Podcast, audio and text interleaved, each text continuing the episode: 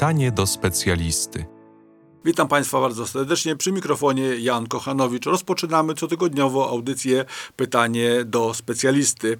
Moim i Państwa gościem jest dzisiaj pani doktor Barbara Artemowicz. Witam Panią doktor. Dzień dobry Panie Profesorze. Dzień dobry Państwu. Pani doktor jest specjalistą neurologii dziecięcej z Kliniki Neurologii Dziecięcej Uniwersytetu Medycznego w Białymstoku. Za konsoletą Paulina i Kuba, to oni tu dbają, żeby, że będzie nas słychać i będziemy dobrze tutaj y, dyskutować. A o czym będziemy dyskutować? A porozmawiamy o bólach głowy u dzieci. Y, To tak kiedyś się mówiło, że e, brzuszek i główka to szkolna wymówka. wymówka. Dlaczego w dzieci boli głowa? Bóle głowy, muszę od tego zacząć, są bardzo częstą dolegliwością u dzieci.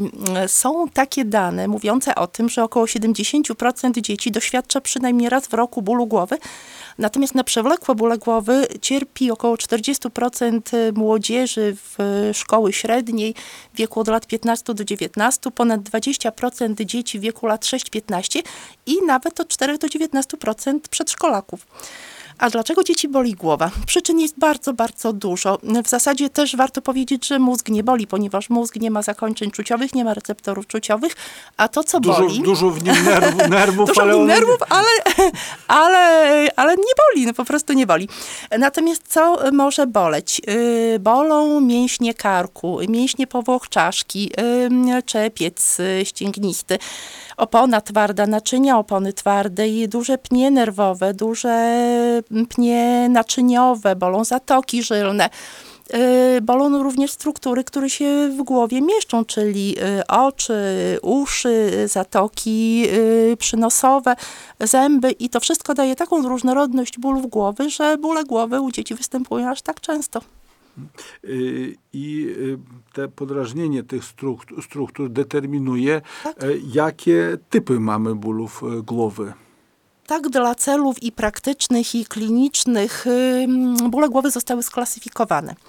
I mówiąc najprościej, użyję takiej klasyfikacji bardzo ogólnej. Możemy mówić o bólach głowy samoistnych, czyli pierwotnych, i bólach głowy wtórnych, czyli objawowych. Jeśli chodzi o bóle głowy samoistne, są to takie bóle, gdzie ból głowy sam w sobie jest istotą.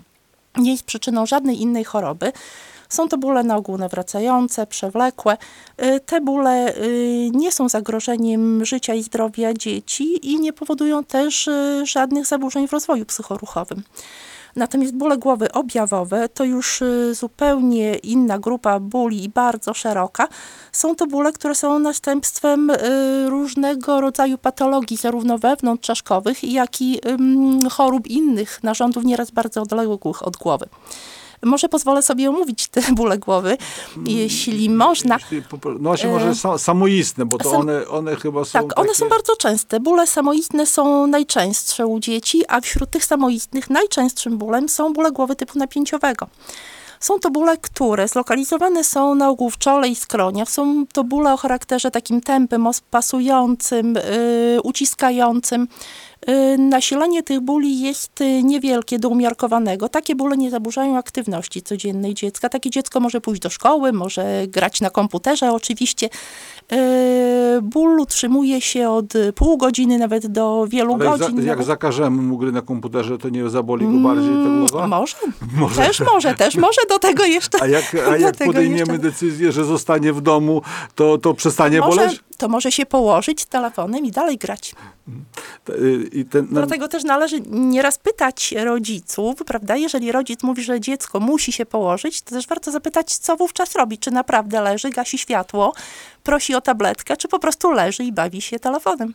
Mhm. Te napięciowe, napięciowe bóle głowy, które struktury są, no jakby dają te objawy? Właśnie struktury te zewnętrzne, prawda, czyli napięcie mięśni karku, napięcie mięśni otaczających czaszkę. Te bóle głowy jeszcze może, jeśli chciałabym dodać to, że tym bólom nie towarzyszą wymioty, czasem nudności, ale nie zawsze. czasem nadwrażliwość na światło i hałas, ale nigdy razem, lub na światło, lub na hałas i raczej częściej spotykamy nadwrażliwość na hałas. Yy, takie bóle utrzymują się długo, nawracają, mogą yy, nawracać przez wiele dni w miesiącu.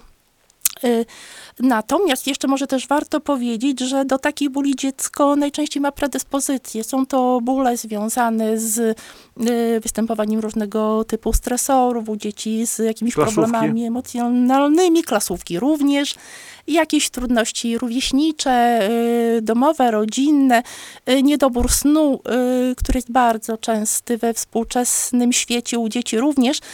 I z jednej strony brak aktywności fizycznej, ale z drugiej strony też często takie przeciążenie, ponieważ spotykamy się z pacjentami, u których występują bóle głowy, ale nieraz zdarzało mi się takich pacjentów spotkać. Są to dzieci, które trenują, które są mistrzami województwa, Polski w jakiejś, w jakiejś dziedzinie sportu. Trenują na przykład od godziny piątej rano do siódmej, jedzą śniadanie i wówczas idą do szkoły.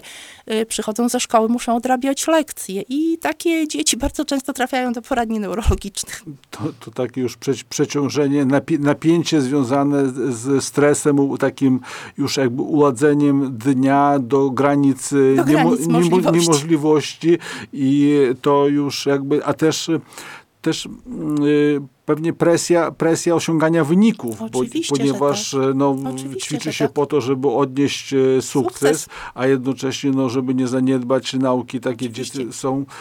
Czy to nie jest tak troszeczkę, że to jest też jakby e, ambicje rodziców? Jak pani doktor... Wydaje nam się, wydaje nam się, że tak. Że, że to rodzice bardziej... Oczywiście nie każde dziecko tak reaguje i nawet nie chciałabym przez to powiedzieć, że to jest niedobre, ale po prostu jest to jeden z czynników, które decyduje o takim napięciowym bólu głowy. I y, dlatego też to mówię, że nieraz rodzice są bardzo zaniepokojeni, pytają, skąd się bóle głowy u dziecka biorą. Czy kiedykolwiek pani spotkała się z dzieckiem, które boli głowa? A y, czasem przyczyna jest bardzo prosta. A w przypadku innych samoistnych bólów głowy, które jeszcze, y, bo u kobiet w dorosłym wieku to migrena jest takim, taką chorobą, która no, jakby też i nie dość tego, że jest mocno dokuczliwa, potrafi panie, a też i panowie, chociaż rzadziej, wyłączyć z no, funkcjonowania społecznego, zawodowego, taki napad bólu migrenowego. Czy u dzieci też występują tego typu bóle? U dzieci migrena jest bardzo częsta. Nie chciałabym posługiwać się samymi statystykami, ale nawet około dziesięć procent dziewcząt choruje na migrenę i około sześć procent chłopców. Bóle migrenowe są to z kolei w przeciwieństwie do bólów typu napięciowego, są to bóle silne. One z zasady migrena jest bólem połowiczym, natomiast u dzieci bardzo rzadko boli połowa głowy, boli raczej cała głowa. Bóle są pulsujące, silne, natężenie od średniego do nawet ciężkiego i takie dziecko do szkoły już pójść nie da rady. Bólom towarzyszą wymioty, towarzyszą nudności, nadwrażliwość na światło, na hałas. Najczęściej takie dziecko, jeżeli się położy, to już leży. Także migrena jest bardzo częsta. Chciałabym jeszcze dodać, że tak wygląda migrena bez aury. Natomiast częstym um, objawa, częstymi objawami towarzyszącymi migrenie jest tak zwana aura migrenowa. Yy, są to objawy um, zaburzeń wzrokowych, zaburzeń czuciowych. Aura wzrokowa polega na tym, że dziecko, w ogóle pacjent zgłasza, że nie widzi w, centralnej poli, polu, w centralnym polu widzenia. Jest to tak zwany mroczek centralny, który się rozszerza na obwód. Czasem są to zygzaki, yy, nigdy kolorowe, zawsze czarno-białe. Yy, czasem zaburzenie widzenia po jednej stronie pola widzenia. Yy, towarzyszyć temu może Może drętwienie policzka, drętwienie języka, trudności z wysławianiem się, drętwienie nawet kończyny górnej, czasem i połowicze drętwienie. I te objawy występują przez około kilkanaście, kilkadziesiąt minut, dołączają się następnie migrenowe bóle głowy i objawy aury bardzo niepokoją rodziców.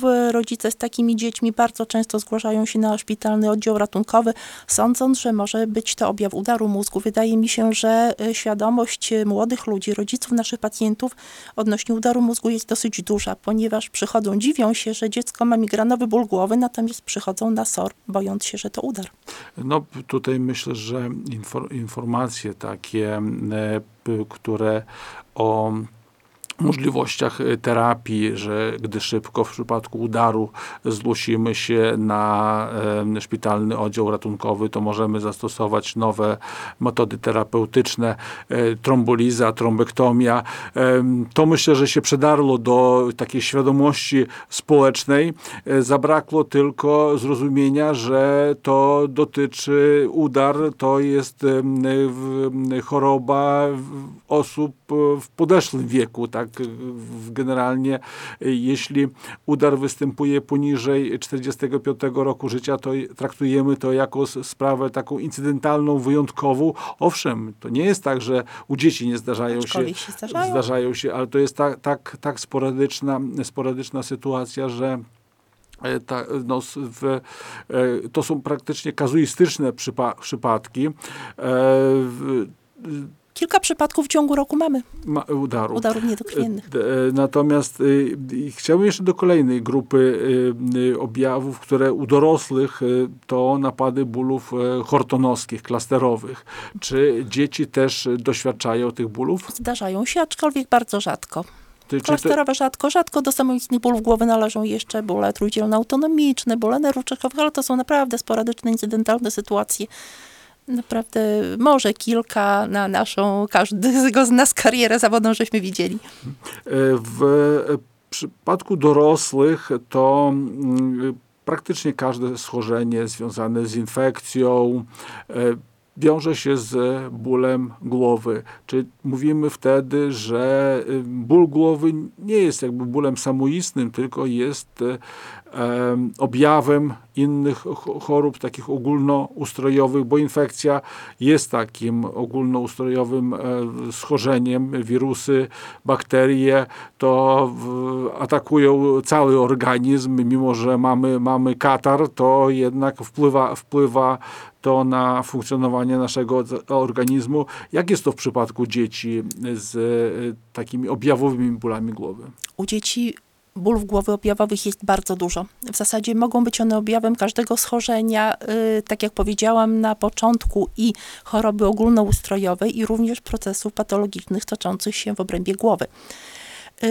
Bóle głowy towarzyszą każdej infekcji z gorączką i wiadomo, że ból głowy i gorączka są cechami infekcji, także ból głowy, który towarzyszy chorobie wirusowej, grypie czy chorobie bakteryjnej jak angina czy infekcji przewodu pokarmowego, w zasadzie jest domeną pediatrów, także neurolog dziecięcy takimi bólami głowy się nie zajmuje, ale jest to oczywiste, że każdej infekcji z gorączką bóle głowy towarzyszą. Bóle głowy objawowe mogą też występować w przypadku chorób, tak jak też mówiłam wcześniej, chorób zębów, chorób zatok obocznych nosa, chorób oczu, zapalenia ucha środkowego i to wszystko są bóle objawowe, które ustępują po przeleczeniu infekcji. Bólów objawowych jest bardzo wiele. Może takim bólem objawowym, o którym warto powiedzieć, bo jest zagrożeniem, to są bóle w przebiegu neuroinfekcji, czyli w przebiegu zapalenia opon mózgowo-rdzeniowych. Taki ból jest bólem silnym. Zlokalizowany jest w okolicy czołowej, yy, też potylicy. Towarzyszą mu wymioty, nudności, gorączka, yy, światłowstręt i też objawy oponowe, które polegają na tym, że dziecko ma trudności z przygięciem głowy i dotknięciem brodą górnej części klatki piersiowej. Jest to tak zwana sztywność karku. Przy takim bólu konieczne jest zgłoszenie się do szpitalnego oddziału ratunkowego, szybka diagnostyka w postaci wykonania przede wszystkim punkcji lędźwiowej i stwierdzenia, czy proces zapalny dotyczy ośrodkowego układu nerwowego, czy nie. Często decyduje o skutecznym leczeniu i braku późniejszych powikłań. Yy, poważnym bólem, aczkolwiek występującym zdecydowanie rzadziej niż bóle samoistne, są bóle w przebiegu yy, procesów wewnątrzczaszkowych, przebiegających z tak zwaną ciasnotą wewnątrzczaszkową. Są to bóle, które występują przy rosnących guzach mózgu. Yy, rosnąca masa powoduje ucisk na otaczające struktury, na pnie yy, naczyń, na pnie nerwowe, powodując takie bóle rozpierające. Takie bóle narastają w czasie, występują głównie w pozycji leżącej, czyli nad ranem, towarzyszą im poranne wymioty, yy, mogą się dołączać inne objawy, uszkodzenie układu nerwowego i takie bóle też są yy, zagrożeniem zdrowia, zagrożeniem życia, wymagają pilnej diagnostyki. aczkolwiek też muszę powiedzieć, że taki ból jest dosyć późnym objawem procesu rozrostowego, dlatego że pediatra, neurolog, a nawet obserwujący rodzic często może zauważyć inne objawy świadczące o jakimś toczącym się procesie. Yy, takie bóle rozpierające objawowe towarzyszą też ropniom mózgu, które się rzadko zdarzają, no ale jednak narastającemu wodogłowiu na skutek zaburzeń przepływu płynu mózgowo-rdzeniowego. Inne rodzaje objawowych bólu głowy to w przebiegu niektórych wad rozwojowych mózgu, na przykład jest taki zespół Arnolda Chiary, gdzie zsuwanie się migdałku muszczku do otworu wielkiego powoduje tak zwanego pociągania bóle głowy objawowe. Do bólów głowy objawowych też możemy zaliczyć bóle w przebiegu chorób psychicznych, w przebiegu depresji, tak zwanej maskowanej, w przebiegu zaburzeń lękowych, zaburzeń emocjonalnych, kiedy dziecko sobie nie radzi z różnymi sytuacjami życiowymi, czy wręcz jest to choroba dotycząca stanu psychicznego. Pierwotnie manifestują się głównie bóle głowy, dopiero szczegółowa diagnostyka pozwala na ustalenie przyczyny i skuteczne leczenie. Ucie, ucieczka taka. taka trochę ucieczka, żeby ma- trochę... manifestacja taka, żeby zwrócić mm. uwagę, że coś się ze mną dzieje, a najprościej jest powiedzieć, że boli głowa. Może też, ale może też jest to taki mechanizm też i zupełnie patologiczny, że zaburzenia nastroju, zaburzenia lękowe, stres powoduje takie niekoniecznie na zasadzie ucieczki. Po prostu mechanizmy patofizjologiczne powodują, że manifestuje się to bólem głowy. Pani doktor, y- Powiedzieliśmy dużo o objawach, o bólach głowy samoistnych, objawowych. Czy możemy podsumować y, y, objawy y, takie, które powinny y, rodziców zaalarmować? Kiedy, y, no, kiedy rzeczywiście powinniśmy przy takich objawach, bólach, przy bólach głowy powinniśmy się zgłosić do, e, szybko do specjalisty neurologa dziecięcego, czy nawet na szpitalny oddział ratunkowy. E, jakie objawy powinny nas tam e, skierować? Ostatnio mówi się o tak zwanych objawach alarmujących, określanych jako czerwone flagi. To dosyć modne określenie. I w bólach głowy u dzieci takimi czerwonymi flagami jest ból, który wystąpił po raz pierwszy w życiu. Jest to ból bardzo silny albo zmiana charakteru dotychczasowego bólu. Kolejnym takim objawem jest ból narastający w czasie, czyli taki, o którym mówiłam, który towarzyszy procesom rozrostowym. Jeżeli zwiększa się częstość bólu, jeżeli zwiększa się nasilenie bólu, jeżeli dochodzą jakieś nowe objawy, taki ból też wymaga szybkiej konsultacji neurologicznej.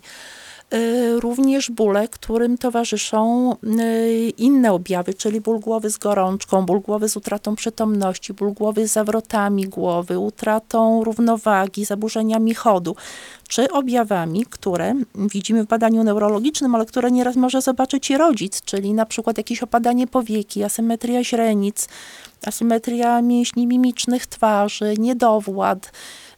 Wszystko, co nie jest normą, nie jest stanem zdrowia u dziecka, powinno zmusić do wizyty u neurologa, u pediatry lub na sorze.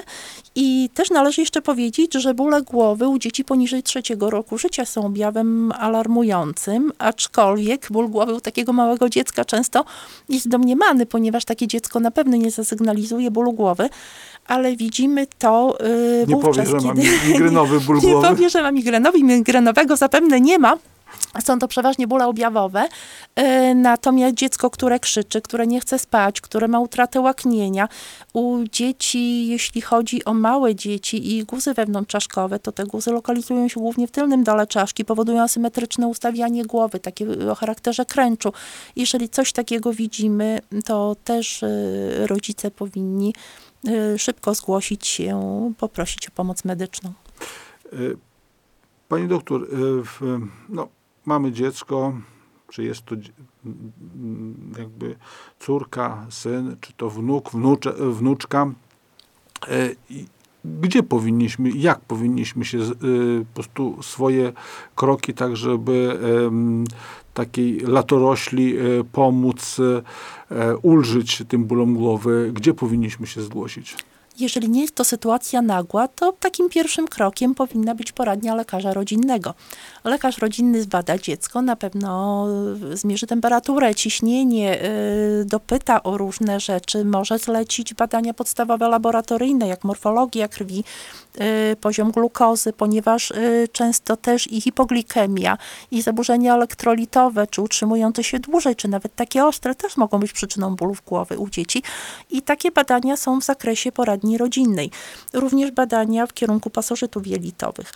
Jeżeli lekarz rodzinny uzna, że konieczna jest konsultacja neurologa dziecięcego, wystawi takie skierowanie i pacjent powinien zarejestrować się do poradni neurologicznej. Natomiast wszystkie bóle głowy z objawami alarmującymi, czy wszystkie bóle głowy, które rodzicowi wydają się niepokojące, powinny być wskazaniem do wizyty w szpitalnym oddziale ratunkowym. Czyli te takie czerwone flagi, te czerwone o których, flagi, o których tak. żeśmy rozmawiali, powinny skłonić rodziców do pilnego kontaktu z, z, lekarzem. z lekarzem na szpitalnym oddziale ratunkowym. Zdecydowanie tak. Wizyta w gabinecie specjalistycznym neurologa dziecięcego. Jak ona wygląda? Czego tam, jak możemy dziecko przygotować? Co lekarz, neurolog jak bada, jak, co temu dziecku, no bo czasami trzeba przygotować, bo to po prostu... Na pewno tak, to nam zdecydowanie ułatwia.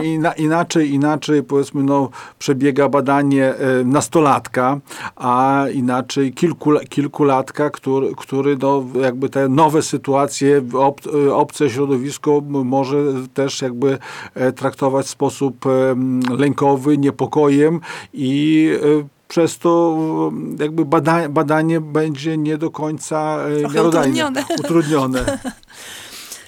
Więc zaczynamy od wywiadu. Oczywiście wywiad to jest takie pytania medyczne, które pozwolą nam uściślić, jaki ten ból jest. Państwo rozmawiają z dzieckiem czy z rodzicami? Właśnie z dzieckiem i z rodzicami. Ja to raczej staram się zebrać wywiad najpierw od rodzica, żeby naświetlić sytuację, a później pytam dziecko. Nie ma problemu z dzieckiem, które jest w wieku szkolnym czy z nastolatkiem. Natomiast u małych dzieci to nie Nieraz y, też należy tak zadać pytanie, żeby to dziecko nieraz przygotować do współpracy, do, pobawić się na początku, żeby to dziecko zechciało odpowiadać na pytania. Pytamy, w którym miejscu boli głowa, od jak dawna, jak często.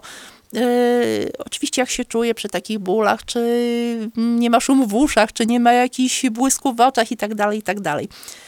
Ciekawe jest to, że w tej chwili standardami są skale oceny natężenia bólu. U dorosłych są one bardzo oczywiste. Młodzież też potrafi określić natężenie bólu. Natomiast u dzieci, jeżeli chcemy zapytać o natężenie bólu, yy, używamy skali tak zwanej obrazkowej. U dorosłych, u młodzieży są to skale numeryczne, wizualno-analogowe, a u dzieci yy, pokazujemy skalę z obrazkami buźki. Po lewej stronie skali jest buźka uśmiechnięta, zadowolona, buźka dziecka, którego głowa nie boli, natomiast na przeciwnej stronie skali jest buzia skrzywiona, smutna, płacząca z łezkami, Gryma, grymasem. grymasem i dziecko potrafi pokazać, jak ono się czuje przy bólu głowy. Yy, następnym etapem jest badanie neurologiczne. Badanie, wydaje mi się, że ze strony dziecka nie powinno być stresujące. Jest to badanie dosyć ciekawe. Mówimy o tym, że jest to taka gimnastyka, ćwiczenie, prawda? Wyciągnąć rączki, dotknąć noska i tak dalej. Z większością dzieci bardzo dobrze się współpracuje. Badania laboratoryjne, jeżeli zlecamy, to takie, które uznajemy za stosowne. Bardzo często pacjenci przychodzą już z badaniami laboratoryjnymi z poradni lekarza rodzinnego. Natomiast przy podejrzeniu y, jakiegoś procesu toczącego się wewnątrzmózgowo konieczne jest badanie neuroobrazowe.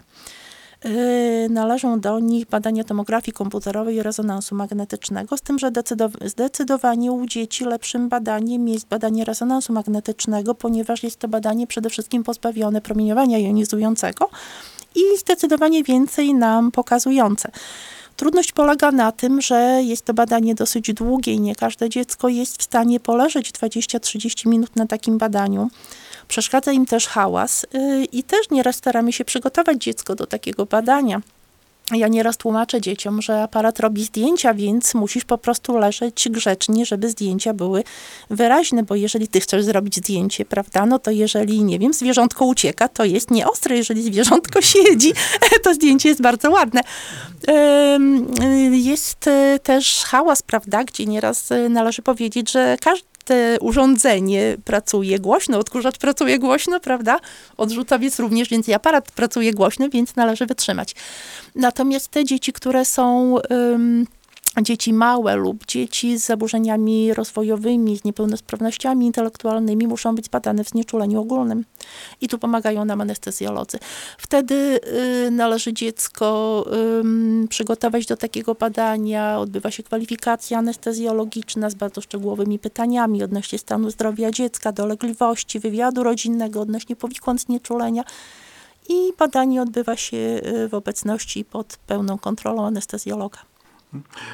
Pani doktor, też no, jak mówiliśmy o takim badaniu o punkcji lędźwiowej, które w przypadku no, podejrzenia przede wszystkim zapalenia opon mózgowo-rdzeniowych. Jak takie badanie, czy to jest badanie mocno traumatyczne dla dziecka, jeśli no, państwo się decydują do wykonania takiego, że jest konieczność wykonania takiego badania? Badanie jest stresujące, natomiast tłumaczymy rodzicom, że badanie nie jest niebezpieczne, ponieważ płyn mózgowo-rdzeniowy pobieramy między czwartym a piątym kręgiem lędźwiowym, gdzie jest bardzo szeroka przestrzeń i gdzie już nie ma rdzenia kręgowego, który kończy się u młodzieży na poziomie, podobnie jak u dorosłych, pierwszego kręgu lędźwiowego, u dzieci może ciut niżej, ale znamy techniki bezpiecznego wykonywania punkcji lędźwiowej. Yy, I dziecko należy odpowiednio przygotować, wytłumaczyć. Yy, natomiast dzieciom małym i yy, tak jak powiedziałam, przy badaniu rezonansu magnetycznego dzieciom z utrudnioną współpracą również takie badanie wykonujemy w znieczuleniu ogólnym. Pani doktor, w, w trakcie rozmowy przewinęło się, chciałbym ten jakby troszeczkę, żebyśmy to rozwinęli, bóle głowy, a pasożyty. Swego czasu lamblie były takim modnym tematem, że one no, niby urzędowa, urzędowały w przewodzie pokarmowym, w drogach żółciowych, pęcherzyku, a dawały objawy bólów głowy. Czy to w tej chwili też jest jakby no, diagnozowane, czy e, u dzieci jest to problem kliniczny? Zdarza się. Zdarza się takimi lambliozą i chorobami pasożytniczymi zajmują się raczej lekarze rodzinni, natomiast się zdarza. Bóle głowy towarzyszące chorobom pasożytniczym wynikają też z toksyn, które pasożyty uwalniają do przewodu pokarmowego i to też, też z tym mogą wiązać się takie bóle głowy. E, czy Takie sytuacje, kiedyś się mówiło, że to trzeba tam te tabletki co jakiś czas od pasożytów sobie przyjąć, żeby bo one jakby wyczyszczą. Czy to dalej się tam u dzieci praktykuje takie podejście? Prawdopodobnie tak, natomiast to też pytanie bardziej do lekarzy rodzinnych. bardziej do lekarzy rodzinnych. Jeżeli, uda, jeżeli diagnozujemy my y, taką przyczynę bólu głowy, to odsyłamy do P O Z. Rozumiem. Pani doktor, y, Czy w, diagnosty, diagnosty, w badaniach dodatkowych, do, kiedyś się mówiło o badaniu E E G, o w, in, innych jeszcze badaniach neurofizjologicznych, czy to w tej chwili mają one jakieś znaczenie diagnostyczne? Muszę powiedzieć, że nie. Nie zalecamy badań E E G w przypadku bólu głowy, ponieważ ono niewiele wnosi. Jest to badanie do diagnostyki napadów padaczkowych, bóla głowy. Yy, nie daje nam odpowiedzi na pytanie o przyczynę bólów głowy. Yy, rzadko jest potrzeba wykonania takiego badania wówczas, kiedy musimy różnicować na przykład aurę migrenową z yy, złożonym napadem padaczkowym. Wówczas jest takie badanie zalecane, ale to są sporadyczne przypadki. Natomiast wiadomo też, że około pięć procent populacji mogą być niespecyficzne zmiany napadowe w badaniu E E G i one też niewiele wnoszą. Ja może przy okazji chciałabym powiedzieć jeszcze o ciekawej odmianie aury migrenowej, ponieważ u małych dzieci jest coś takiego jak zespół Alicji w Krainie Czarów. Ładnie się nazywa. No. Natomiast To, jest, to są zaburzenia postrzegania, kiedy dziecko widzi otaczające przedmioty albo większe niż naturalnie, są to tak zwane makropsje, albo mniejsze mikropsje, albo oddalone, albo przybliżone, albo wręcz widzi zniekształcone części własnego ciała, rękę, nogę. Często dzieci nawet obawiają się o tym mówić, ale zdarzają się pacjenci, którzy o tym opowiadają. Zdarza się również, że rodzic z dzieckiem z takimi zaburzeniami też potrafi zgłosić się na S O R, ale tłumaczymy wtedy rodzicowi, czym to może być spowodowane. No i przy taki, w takich sytuacjach jednak zalecamy badanie E G. Pani doktor, zdiagnozowaliśmy, wiemy, że mamy do czynienia z bólami głowy. Pacjent, który ma zdiagnozowane bóle głowy, oczywiście oczekuje leczenia. Czy to leczenie możemy w jakiś sposób przedstawić? No wiadomo, nie będziemy podawać tutaj konkretnych table, tabletek, tabletek i wystawi, wystawiać recept, ale tak, czy w sposób niefarmakologiczny um, możemy w jakiś sposób dziecku pomóc, zmieniając tryb życia, no, czy zalecając y, y, jakąś aktywność, aktywność ruchową, lub może u tego dziecka, które jest przetrenowane, ograniczenie troszeczkę, zmniejszeniem tych wymagań wydolnościowych. Jak to wygląda w przypadku dzieci? Zdecydowanie tak. I przyczyn leczenia, y, sposobów leczenia bólów głowy jest tyle, ile przyczyn bólów głowy tak naprawdę. Inaczej leczy się bóle samoistne, inaczej bóle objawowe.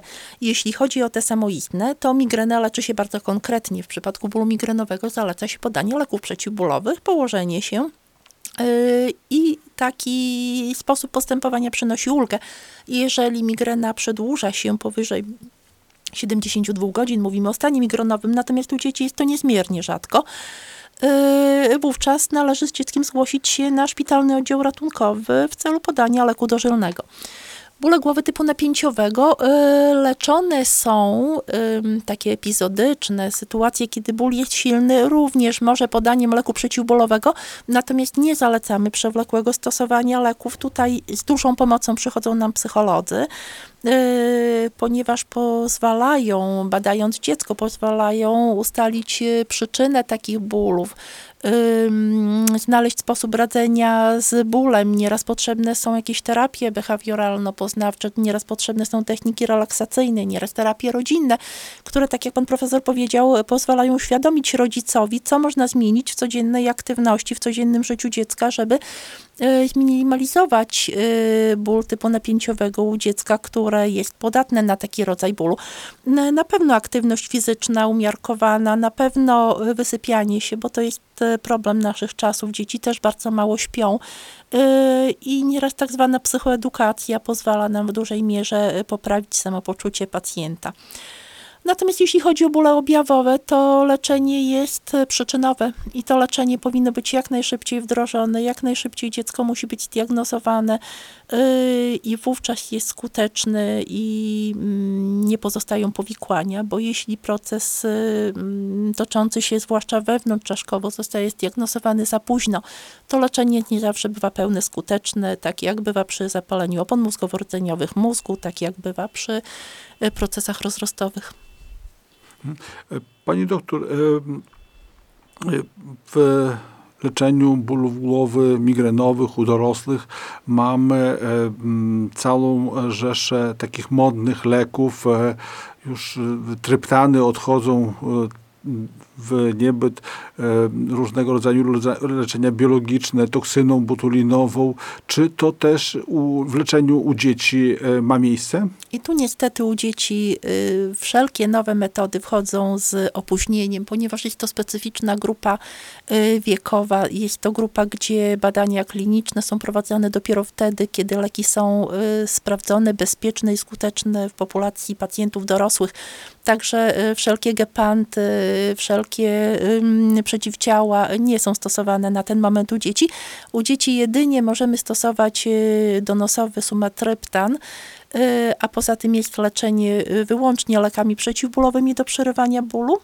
Natomiast jeżeli ból migrenowy utrzymuje się długo, jeżeli bóle zaburzają funkcjonowanie, jeżeli występują z częstością więcej niż dwa epizody w miesiącu, możemy stosować leczenie profilaktyczne, ale są to leki dostępne na rynku od lat kilkudziesięciu. Może nazwisk nie będę wymieniać, ale są przynajmniej trzy cztery preparaty, które podajemy przez kilka miesięcy i to działa, poprawiają krążenie mózgowe, rozszerzają naczynia i pozwalają nieco zmniejszyć częstość i nasilenie bólów głowy. Natomiast na te nowe terapie to musimy z pewnością poczekać. To ze względu na bezpieczeństwo, więc raczej nie sięgamy po leki, które pomagają mamie, babci, sąsiadce i wtedy takie w, nawet reklamowane w, w, z imienia i z nazwiska leki, które nie, czy jakby Czekam, czekamy, aż leki e, okażą się nie tylko skuteczne w leczeniu bólów głowy u osób dorosłych, ale no też i w, wieloletnia obserwacja e, pokaże, że e, są one e, m, m, Bezpiecz, bezpieczne i możemy sprawdzić ich skuteczność u dzieci, bo młode, młode organizmy są bardziej wrażliwe na różnego rodzaju działania niepożądane i musimy z dużą ostrożnością podchodzić do stosowania tych preparatów w okresie dziecięcym, okresie dojrzewania, tak aby nie zaszkodzić naszym pocie, pociechom.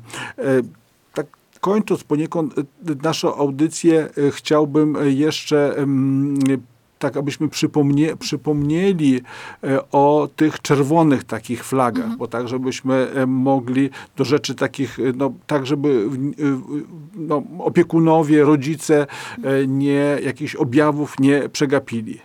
Czyli podsumowując, to każdy silny ból głowy, który występuje po raz pierwszy w życiu lub zmiana charakteru i nasilenie bólu dotychczas występującego. Ból narastający w czasie, ból z wymiotami, bóle poranne, bóle, którym towarzyszą objawy neurologiczne, czyli niedowłady, zaburzenie równowagi, zaburzenia chodu, asymetrie źrenic, bóle z jakimś nagłym pogorszeniem procesów poznawczych, czyli jakimiś zaburzeniami świadomości, jakimiś utratami przytomności i bóle u małych dzieci. Jeszcze odnośnie tych leków chciałam dodać, że rodzice też to już dobrze wiedzą, ale też u dzieci nie wolno stosować przeciwbólowo preparatów z kwasem acetylosalicylowym, czyli aspiryny, preparatów złożonych zawierających kofeinę, ale przede wszystkim tego kwasu acetylosalicylowego, czyli ponieważ to, co, grozi tak zwaną encefalopatią. Czyli to, co my dorośli jakby regularnie, tą sobie aspiryn, aspirynkę weźmiemy i nam po, pomaga, to u dzieci, u dzieci tego jest to przeciwwskazane. Nie stosujemy nawet, nawet na przeziębienie, gdzie to jest jakby no, lek bardzo popula, popularny do, stos, do stosowania. To jest bardzo cenna uwaga. Pani doktor, bardzo dziękuję tutaj za bardzo ciekawe przedstawi- przedstawienie tematu bólów głowy. No, no to będzie bardzo ciekawego, bo jest to dużo, dużo różnego rodzaju objawów, różna, różna dynamika tych objawów. Jak Paulina i Kuba wysłuchali, zadowolenie, wszystko zrozumieliście? Machają głowami, że, że machamy, tak, także możemy naszą dzisiejszą audycję zakończyć, dziękując pani doktor Barbarze Artemowicz. Bardzo dziękuję. Dziękuję bardzo. Pani, na co dzień, pani doktor na co dzień pracuje w Klinice Neurologii Dziecięcej Uniwersytetu Medycznego w Białymstoku. Do usłyszenia za Do tydzień. Usłyszenia.